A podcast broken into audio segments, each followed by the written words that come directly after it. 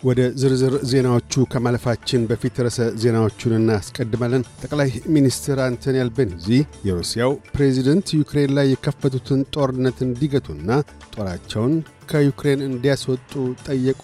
ቻይና የሩሲያና ዩክሬን ጦርነት እንዲያከትም ባለ 12 ነጥብ የሰላም ዕቅድ አቀረበች። አውስትራሊያዊቷ ዳንኤል ስኮት የዓለም ነፃ የበረዶ መንሸራተት ሻምፒዮና አሸናፊ ሆነች። የሚሉት ግንባር ቀደም ርዕሰ ዜናዎቻችን ናቸው። ዛሬ ፌብርዋሪ 24 የሩሲያው ፕሬዚደንት ቭላዲሚር ፑቲን 200 ሺህ ያህል ጦራቸው ዩክሬንን እንዲወር ትእዛዝ የሰጡበት አንደኛ ዓመት ሆኖ ተቆጥሯል። በዓለም ዙሪያ ያሉ በርካታ አገራትም አጋርነታቸውን ለዩክሬን ገልጠዋል። በተባበሩት መንግሥታት ግምት ጦርነቱ ከተጀመረ አንስቶ 7000 ሰላማዊ የዩክሬን ነዋሪዎች ሕይወታቸውን ማጣታቸው ተጠቁሟል። የዩክሬን መከላከያ ሚኒስቴር እንዳመለከተውም ከመቶ 30 ሺህ በላይ ሩሲያውያን ወታደሮች ሕይወት በጦርነት ግንባር አልፏል። የሩሲያና ዩክሬን ጦርነትን አንደኛ ዓመትን ተከትሎ የአውስትሬልያ ፌዴራል መንግሥት የ33 ሚሊዮን ዶላርስ ወታደራዊ እገዛ ለማድረግ ቃል ገብቷል። ወታደራዊ እርዳታው የቅኝት ድሮኖችን መላክን ያጠቃልላል። ጠቅላይ ሚኒስትር አንቶኒ አልቤኒዚ ዩክሬን ውስጥ የጦር ወንጀሎች መፈጸማቸውን አስመልክቶ ምንም ጥርጣሬ የሌለ ጉዳይ መሆኑን አመላክተዋል። አቶ አልቤኒዚ ፕሬዚደንት ፑቲን ሳይተነኮሱ የጀመሩትን ጦርነት ማክተም አለባቸው ያሉ ሲሆን አክለውም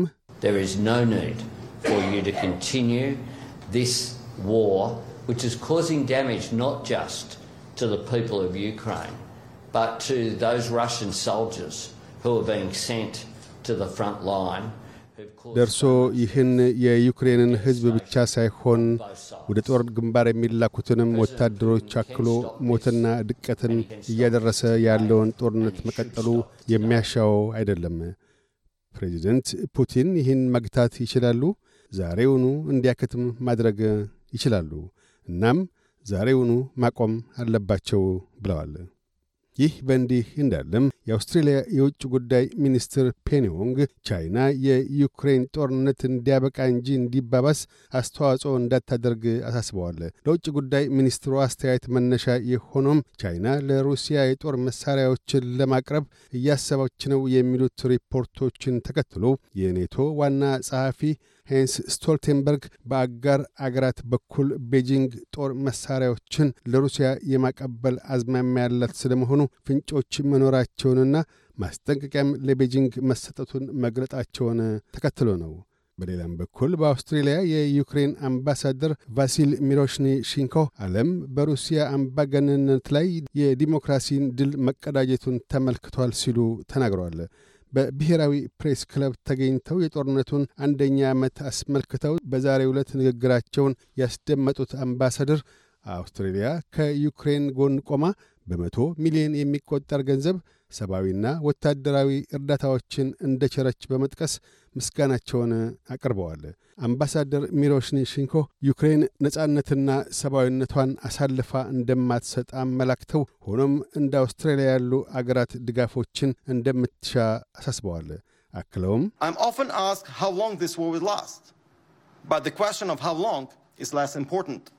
በአብዛኛው ይህ ጦርነት ለምን ያህል ጊዜ እንደሚዘልቅ እጠየቃለሁ።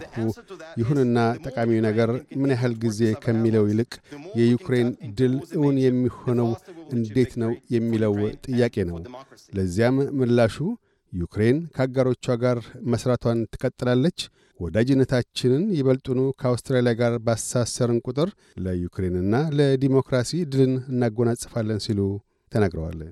ከዚሁ ጋርም ተያይዞ የቻይና የውጭ ጉዳይ ሚኒስቴር ቻይና የሩሲያና ዩክሬን ቀውስ ከቁጥጥር ውጪ ወጥቶ መመልከት እንደማትሻ በማመላከት ባለ 12 ነጥብ የጦርነት መግቻ የሰላም ዕቅዷን ይፋ አድርጓል። የሰላም ዕቅዱ ሁለቱም ወገኖች ሰላማዊ ሰዎችን ወይም የሰላማዊ ሰዎችን ተቋማት ላይ ጥቃቶችን ከመፈጸም እንዲቆጠቡና የኒውክሌር መሣሪያዎችን ለጥቃት እንዳይውሉ አጥብቆ አሳስበዋል። በማከልም ቤጂንግ የተኩስ አቁምና ደረጃ በደረጃ ግጭቶች እንዲገቱ ጥሪ በማቅረብ እኒህም ግብር ላይ ሊውሉ የሚችሉት በውይይትና ድርድር ብቻ መሆኑን አሳስባለች። የካምብራና ቤጂንግ ከፍተኛ ባለሥልጣናት ሐሙስ ዕለት በበይነ መረብ ያካሄዱትን ፍሬያማ ስብሰባ ተከትሎ ቻይና አውስትራሊያ ላይ ጥላቸው ያሉት ምጣኔ ሀብታዊ ማዕቀቦች በሳምንታት ጊዜ ውስጥ ሊነሱ እንደሚችሉ ተስፋ አድሯል። ይህንንም እውን ለማድረግ የአውስትራሊያ ንግድ ሚኒስትር ዶን ፋሬል በመጪዎቹ ሳምንታት ውስጥ በጥያራ ተሳፍረው ቤጂንግ እንደሚዘልቁ የአውስትሬልያ መንግሥት ምንጮች ለኤስቢኤስ ኒውስ ጠቁመዋል። በአውስትራሊያ መንግሥት በኩል የዚህ ዐይነቱ ጉብኝት በዓመት 20 ቢሊዮን የሚያስገኘው ንግድ ዕቀባ መነሳት ይፋ መግለጫ የሚሰጥበት ጊዜ ነው የሚል እሳቤም አሳድሯል። ኢትዮጵያን በአውስትሬልያ ኦሎምፒክ የወከለው አንጋፋው ብስክሌተኛ ገረመው ደንቦባ ከዚህ ዓለም በሞት ተለይቷል። አንጋፋውና ታዋቂው ብስክሌተኛ ገረመው ደንቦባ በዘጠና ዓመቱ ከዚህ ዓለም በሞት የተለየው ትናንት ሐሙስ የካቲት 16 መሆኑም ከቤተሰቦቹ ተገልጧል። ኢትዮጵያ ለመጀመሪያ ጊዜ በተሳተፈችበት የ1956ቱ ሜልበርን ኦሎምፒክ በብስክሌት ስፖርት ኢትዮጵያን ወክሎ በመሳተፍና ሰንደቅ ዓላማዋንም በኦሎምፒክ አደባባይ በማውለብለብ ቀዳሚ ስፍራን የያዘ አትሌት ነው። በጎዳና ላይ በተደረገ የብስክሌት ግልቢያ ውድድር 24ተኛ ደረጃን ይዞ ያጠናቀቀ ሲሆን ያስመዘገበው ደረጃም ከአፍሪካና ከእስያ ተፎካካሪዎች ቀዳሚ አድርጎታል። በውድድሩ ላይ ከገረመው በተጨማሪ መስፍን ታየ፣ ፀሐይ ባህታና መንግሥቱ ንጉሴ ተሳትፈዋል። በጊዜውም ኢትዮጵያ በብስክሌት በቡድን አራተኛ እንድትወጣም አስችሏል። አስራ ሰባተኛው የኦሎምፒክ ጨዋታዎች በጣሊያን ሮም እንደ አውሮፓውያን አቆጣጠር በ1960 ሲካሄድ ገረመው ዳግም የተካፈለ ሲሆን የሌላ ሀገር ተወዳዳሪዎች በቴክኒካዊ ዘዴ የሚፈጥነውን ጎማ ጫፍ ከኋላ ተነክቶበት በመወርወሩ ትከሻውና እግሩ ተሰብሮ በሄሊኮፕተር ወደ ሆስፒታል መወሰዱን መረጃዎች ያመለክታሉ። በሳቢያውም የብስክሌት ቡድኑም በግልም ሆነ በቡድን ውጤት ሳያመጣ ቀርቷል። ከጉዳቱ በኋላ ገረመው ወደ አሰልጣኝነት በመዞር እንደ አውሮፓውያን አቋጠር በ1968 ጃፓን ባዘጋጀችው 19ኛው የኦሎምፒክ ጨዋታዎች የተካፈለውን ቡድን በአሰልጣኝነት መርቶ ተጉዟል።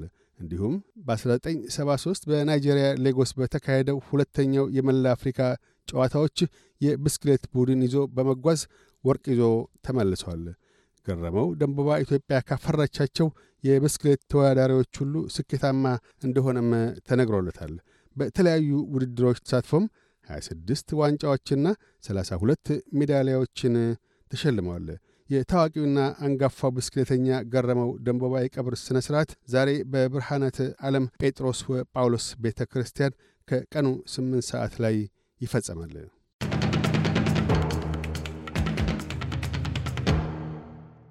በዚሁ ወደ ውጭ ምንዛሪ ተመን እናመራለን። አንድ የአውስትራሊያ ዶላር 64 ዩሮ ሳንቲም ይመነዘራል። አንድ የአውስትራሊያ ዶላር 68 የአሜሪካ ሳንቲም ይሸርፋል። አንድ የአውስትራሊያ ዶላር 36 ኢትዮጵያ ብር ከ51 ሳንቲም ይዘረዝራል። ቀጥለን የነገውን የአውስትራሊያ ዋና ዋና ከተሞችና የአዲስ አበባን አየር ጠባይ ትንበያ እናሰማለን። ፐርዝ ፀሐያማ ሆኖ ይውላል። ዝቅተኛ 16፣ ከፍተኛ 33። አድላይድ በከፊል ደመናማ ይሆናል። ዝቅተኛ 16፣ ከፍተኛ 24 ሜልበርን ብራ ይሆናል። ዝቅተኛ 24 ከፍተኛ 26 ሆባርት ያካፋል። ዝቅተኛ 19 ከፍተኛ 30 ካምብራ በአብዛኛው ፀሐያማ ሆኖ ይውላል። ዝቅተኛ 10 ከፍተኛ 29 ሲድኒ ፀሐያማ ይሆናል። ዝቅተኛ 18 ከፍተኛ 28 ብሬስበን ሊያካፋ ይችላል። ዝቅተኛ 19 ከፍተኛ 29 ዳርዊን ያካፋል። ዝቅተኛ 25 ከፍተኛ 30 አዲስ አበባ መጠነኛ ካፊያ ይጥላል። ዝቅተኛ 13 ከፍተኛ 22 ዜናዎቹን ከማጠቃላችን በፊት ርዕሰ ዜናዎቹን ደግመን እናሰማለን። ጠቅላይ ሚኒስትር አንቶኒ አልቤኒዚ ጠቅላይ ሚኒስትር አንቶኒ አልቤኒዚ የሩሲያው ፕሬዚደንት ዩክሬን ላይ የከፈቱትን ጦርነት እንዲገቱና ጦራቸውን ከዩክሬን እንዲያስወጡ ጠየቁ። ቻይና የሩሲያና ዩክሬን ጦርነት እንዲያከትም ባለ 12 ነጥብ የሰላም ዕቅድ አቀረበች። አውስትራሊያዊቷ ዳንኤሊ ስኮት የዓለም ነፃ የበረዶ መንሸራተት ሻምፒዮና አሸናፊ ሆነች። የሚሉት ግንባር ቀደም ርዕሰ ዜናዎቻችን ናቸው። እያደመጡ የነበረው የኤስቢኤስ አማርኛ ፕሮግራምን ነበር። የፕሮግራሙን ቀጥታ ስርጭት ሰኞና አርብ ምሽቶች ያድምጡ። እንዲሁም ድረገጻችንን በመጎብኘት on demand እና በኤስቢኤስ ራዲዮ mobile app ማድመጥ ይችላሉ። ድረገጻችንን ኤስቢኤስ ዶት ኮም ዶት ኤዩ አምሃሪክን ይጎብኙ።